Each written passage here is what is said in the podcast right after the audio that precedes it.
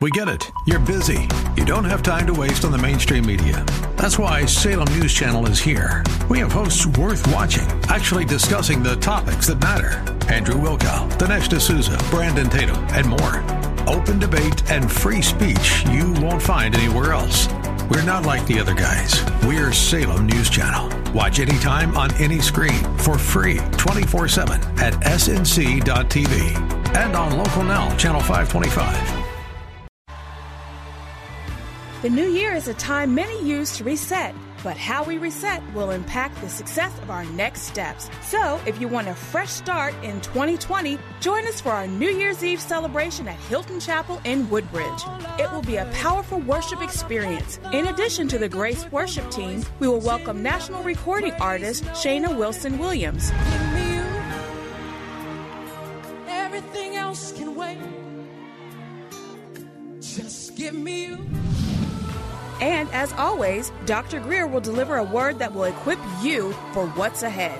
This event is absolutely free and designed to help you end the year strong. So invite a friend and take advantage of this opportunity to connect with God and set your path for 2020 at our New Year's Eve celebration. Doors will open at 9 p.m. and service will begin at 10. For more information, go to gracechurchva.org and we will see you there.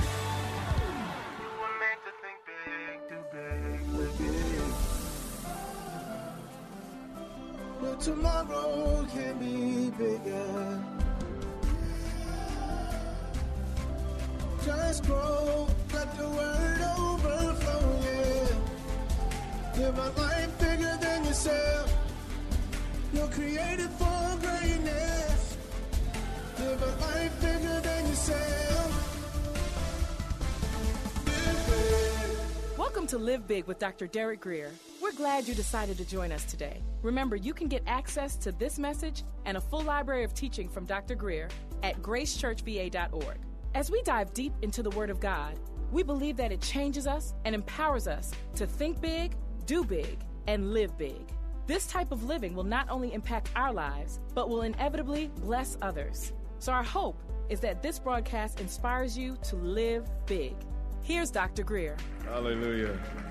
Open your Bibles to Luke chapter 10 and verse 25. I think our subject today uh, fits the season. We're going to have relatives over, or we're going over to relatives, and um, you know, sometimes tension rises, you know, old family, you know, competitions and struggles surface again often this time of year when you, you know, confined for a couple days with folks you love and have a history with.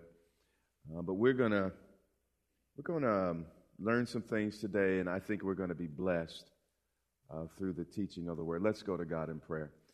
Father, we thank you for your word that shall not return unto you void, but it shall accomplish your purposes in each life today. Enlarge us, strengthen us, and make us more like the individual in this text you designed us and have ordained us to imitate. And we give you glory for it in advance. And the church says, Amen. Luke chapter 10, beginning with the 25th verse. And behold, a lawyer or a scribe, a man trained extensively in the law of Moses. It was his job daily to explain the ins and outs of the law to others throughout Israel. Well, this man, in the midst of one of Christ's teaching, was probably indoors at this time, stood up.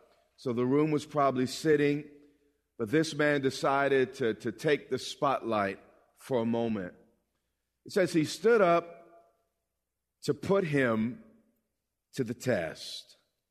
The question he was about to ask was really a setup. And strong people and wrong people will often test you before they follow you. It's part of the process. So don't get mad at them, you know, don't, don't have a fit. Watch how Jesus answers and responds and deals with this man. Well, he stood up to test him, saying, Teacher, what shall I do to inherit eternal life?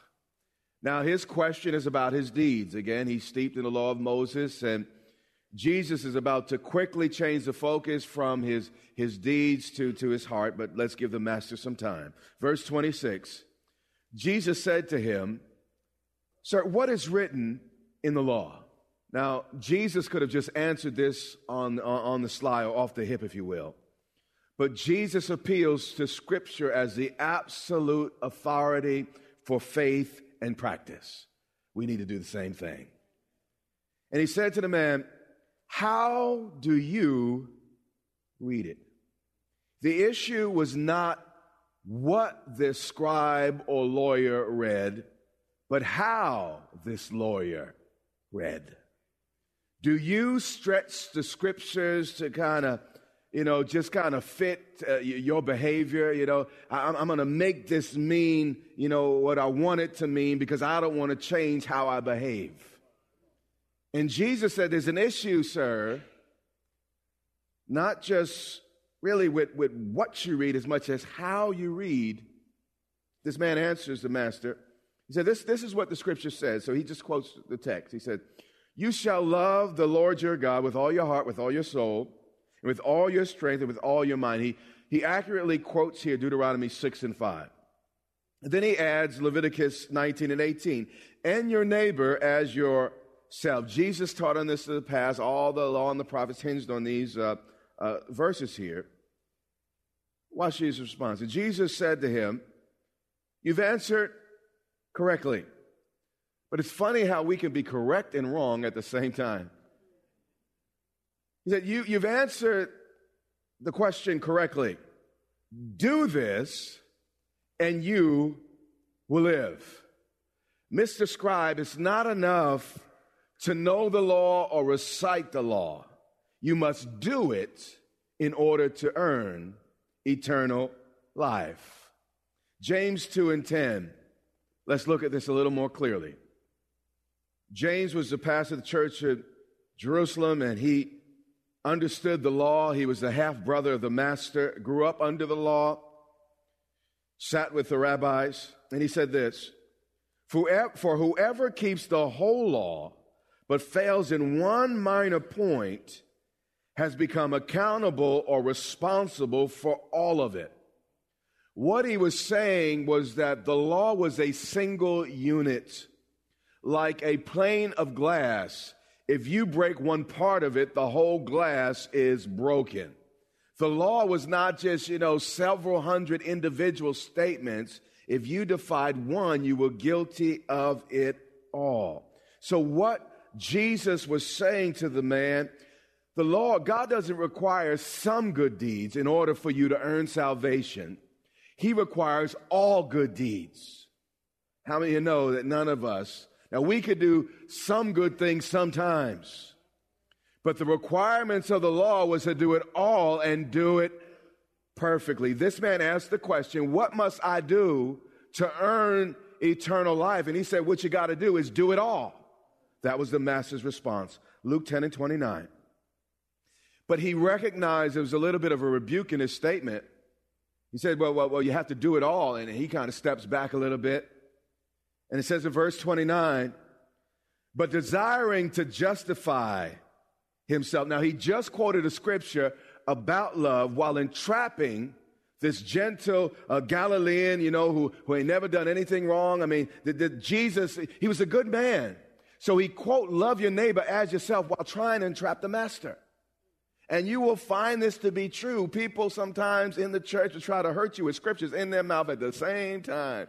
And this is what, what happens. And, and you know, this is life uh, amongst religious folk. But he desiring, he refused to submit. To defend and protect and justify himself. His conscience was obviously pricked when Jesus said, you got to live it and not just, just quote it.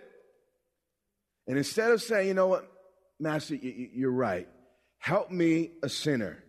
The man dug in. And watch, watch what he does. it's classic here. He says, And who is my neighbor?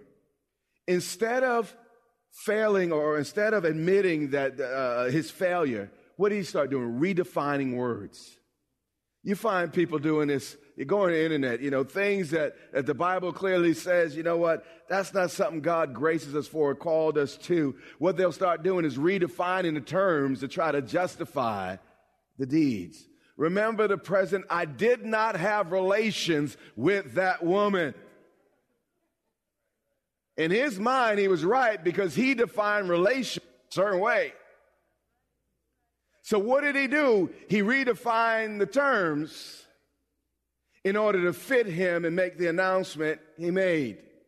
And often what we do at the scriptures, we start redefining terms in order for the scripture to fit our lifestyle instead of adjusting our lifestyle to fit the scriptures.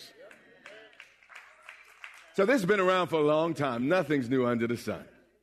So he says, okay, and who is my neighbor? He, he knew if he could redefine this word neighbor, and he'd only have to love some people. And you see, we want to love people that agree with us, people that are like us.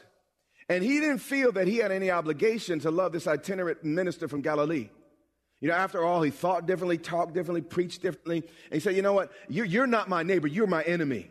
And that scripture only applies to my, my, my enemy. So you know what? Uh, I don't accept your rebuke. And, and he begins to, to, to, to defend himself. But watch the master's response. Jesus replied. Now that says a thousand words at one time in itself. Jesus could have very easily ignored the man and said, you're ignorant, you're stupid. I'm going to go on and talk to some folks that were here. Jesus didn't do that. God has so much patience, man. He puts up with us and deals with us even in our mess. But, but what Jesus did was something very, very powerful. He, he, he simply told a story. And we see this pattern frequently in Scripture. Before we continue in Luke, let's, let's go back and see this done in the Old Testament. Let's go to 2 Samuel 12, uh, verse 1. Now, we all know that David sinned with Bathsheba. And uh, we, we all know that, that, that story. But watch how God handled it. He told a story. And the Lord sent Nathan to David. And he came to him and yelled at him and said, You're wicked, you're evil. No. He told a story. He wanted to speak to David in a way that David would not first become defensive. Stories have a way of disarming. Stories have a, a, way of helping us to be more objective because there are other characters in the story and it's not us. So God in his wisdom tries to reach David. You may be right, but if you don't reach the person that's wrong, your rightness is of no help to anybody in the room. So Nathan here is trying to win his brother to repentance. So he said to him, there were two men in a certain city. Now, David is full of conflicting emotions. I mean, he's a hypocrite. He's functioning as king. He's the sweet psalmist of Israel. God has used him to write scriptures. And this man has done the things that he did. So he's not thinking clearly. He's, he's, he's just, he's just a mess. So God used an analogy to reach him. There were two men in a certain city, the one rich and the other poor. The rich man had very many flocks and herds. Now, we, we already see a similarity. David doesn't know this is about him. But, you know, David had many wives. He had several wives, and they were beautiful women. Abigail, by just, just some great women that he had married. But Uriah, Bathsheba's wife, uh, husband, only had one. So, uh, you know, rich man, all these, these ladies, one man, Uriah, he only had one wife. But the poor man had nothing but one little ewe lamb, which he had brought or paid a dowry for. And he brought it up, and it grew up with him and his children. This couple loved each other. This was not a couple in conflict. These were loving neighbors. They, they, and they loved, by the way, for a lot of years. You know, he was a young man, he loved her. She was a young girl, and he loved. And they, they just grew together. And, and it used to eat of his morsel and drink from his cup and lie in his arms. And it was like a daughter to him, a very, very close relationship between Uriah and Bathsheba. Now, there came a traveler to the rich man. Now, this reference is a little bit veiled, but we see in the New Testament, in Matthew 12 and 43, we're not going to read it all, but scripture says that demons travel until they find a place to rest. So, this reference here is obviously to an evil spirit. Perhaps it was a spirit of lust that came on David. And he was unwilling to take one of his own flock or herd to prepare for the guests who had come to him. Meaning, David had several wives and legitimate avenues to deal with his masculine desires. But no, the grass is greener on the other side. How many y'all, okay, y'all will be quiet, I'm sure, to this part of the message. So, in spite of the fact he had his own means, he started looking at his neighbor's means. And he took the poor man's single lamb, five wives to choose from, but he got to have the lady up the street. And prepared it for the man or the traveler who had come to him. See, what Satan does is he takes natural appetites and stretches them beyond healthy boundaries. You see, there's nothing wrong with a man feeling a little bit of fire every now and then. That's normal for a healthy man and a healthy woman. You know, my, my kids, you know, they get a little bit older and they say, Dad, you know, what do I do with this? I said, Son, if you didn't have that problem, I'd be more worried. You know what I'm saying? So, so I'm, uh, I'm glad that, that, you know, that's part of growing, that's, that's part of, of being a man. But here's the deal fire will cook meals and it can warm your house, but it will also burn it down if you don't keep it under control. So, good things out of control can destroy you. There was nothing wrong with a man being attracted to a woman. And because he had no pity, Nathan said to David, You are that man. David, when you step back and you look at it, and you got angry, didn't you? That anger you had against or have against that man is really anger you deserve. And when David saw it clearly, the Bible says he repented. And actually, he wrote a wonderful psalm. I believe it's Psalms uh, 51. But I, I wanted you to, to see the power of a story. And sometimes, even when my wife and I, we're at disagreements, I'll step back and paint a word picture. And, and, we, and I'll see it object. Sometimes I'll, I'll go to a movie. You know what's interesting? Oftentimes I'll read the Bible and I'll say, you know, this applies to that person, that person, that person. And then by the end of the story, I realized the main character was me. And God sets us up in this book. There's stories when we think it's about David. We think it's about Paul and, and, and um, uh, uh, uh, uh Barnabas. It's really about us. And those, those, those stories disarm because, again, it's about them. But, but then God brings it home, and God's just wonderful like that in his doing. Back to Luke 10 and 30.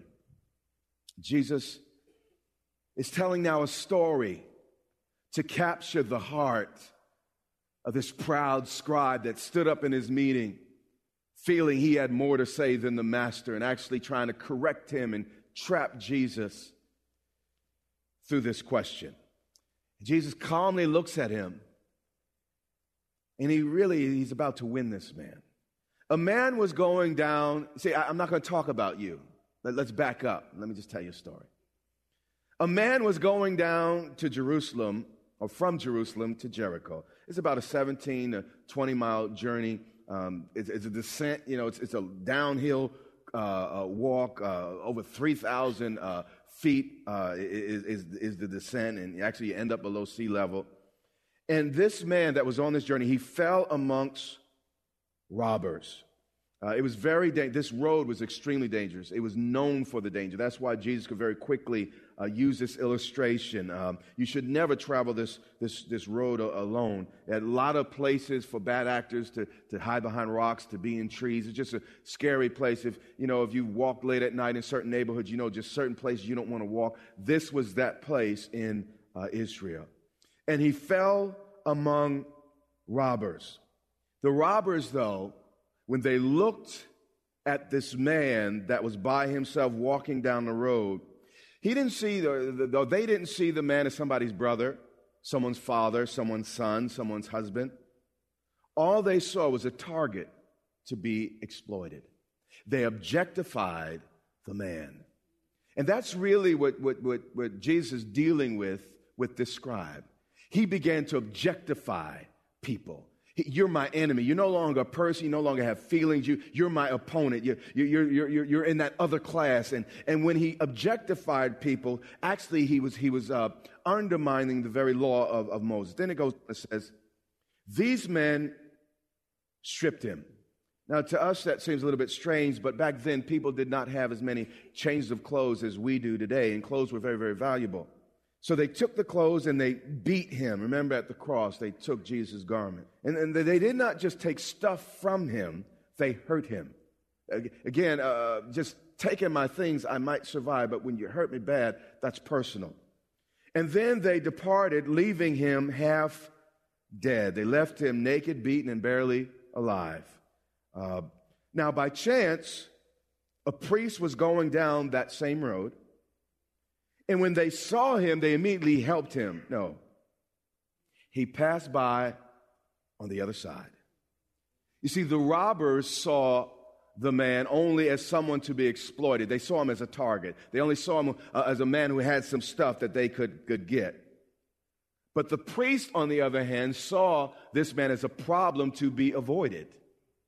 Now, here's the, the million dollar question Who was worse? It's kind of hard to say. Do you see people as just problems to be avoided? Are people just targets to be exploited, customers or, or what have you for, for, for your thing? So, likewise, a Levite. Now, Levites, you all know, were special assistants to the priest. They, they majored on the tabernacle and they handled all that for. These are religious leaders of the highest order. When the Levite came to the place and saw him, he also passed by on what? The other side. Both of these men preached God is the answer, but they avoided the man with the problem. Misguided religion will make you as, as, as, as useless as a pet rock. How many of y'all remember pet rocks? We would go to the store, pay money, and buy a rock, sit it on our cabinet, and treat it like a pet. Really? And sometimes our religion makes us just as useless. But then a Samaritan. Now, Jesus is telling the story, he's a master at this. He said, but, but again, the priest, the Levite, these are esteemed leaders in Israel. But then a Samaritan, and, and, and Samaritans were, were, were Jewish half breeds. The, they, they intermarried amongst themselves. They, they were the hillbillies of the ancient world, if you will. So the Samaritan's walking down that same road, and as he journeyed, he came to where he was, and when he saw him, he had compassion. You see, Jews traditionally hated Samaritans, and Samaritans traditionally hated Jews. But this man was willing to look deeper than the skin color, deeper than this man's religious affiliation, political affiliations. And he saw another human being. And the Samaritan, whose doctrine was not right, actually did more to fulfill the law of Moses than the trained leaders in Israel. And we don't want the world to outdo us when it comes to love if we are truly children of the light.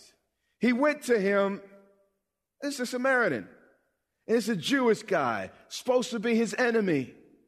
But he sees past, and he's not just an object, he's not just a Jewish object. He's not just a Democrat, not just a Republican, not, not just, you know, an Iranian versus an American. No, no, no. He sees past that and he saw a person.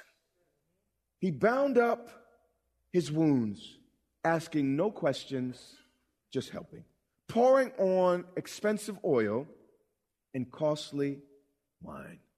Now, remember, this Samaritan is also in a hostile environment. This is a bad neighborhood.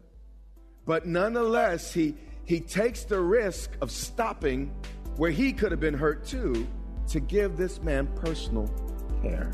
You are listening to the Live Big broadcast with Dr. Derek Grier.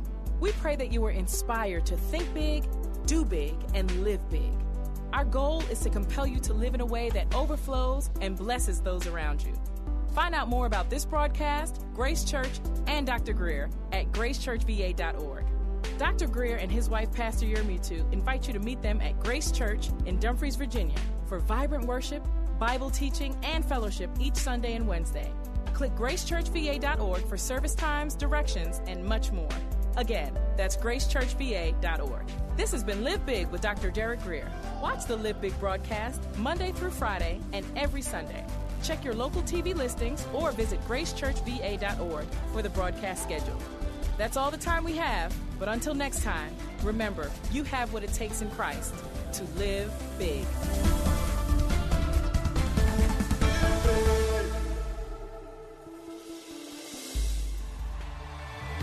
The new year is a time many use to reset, but how we reset will impact the success of our next steps. So, if you want a fresh start in 2020, join us for our New Year's Eve celebration at Hylton Chapel in Woodbridge. It will be a powerful worship experience. In addition to the Grace Worship Team, we will welcome national recording artist Shayna Wilson Williams. Everything else can wait. Just give me you. And as always, Dr. Grier will deliver a word that will equip you for what's ahead. This event is absolutely free and designed to help you end the year strong. So invite a friend and take advantage of this opportunity to connect with God and set your path for 2020 at our New Year's Eve celebration. Doors will open at 9 p.m. and service will begin at 10. For more information, go to gracechurchva.org and we will see you there.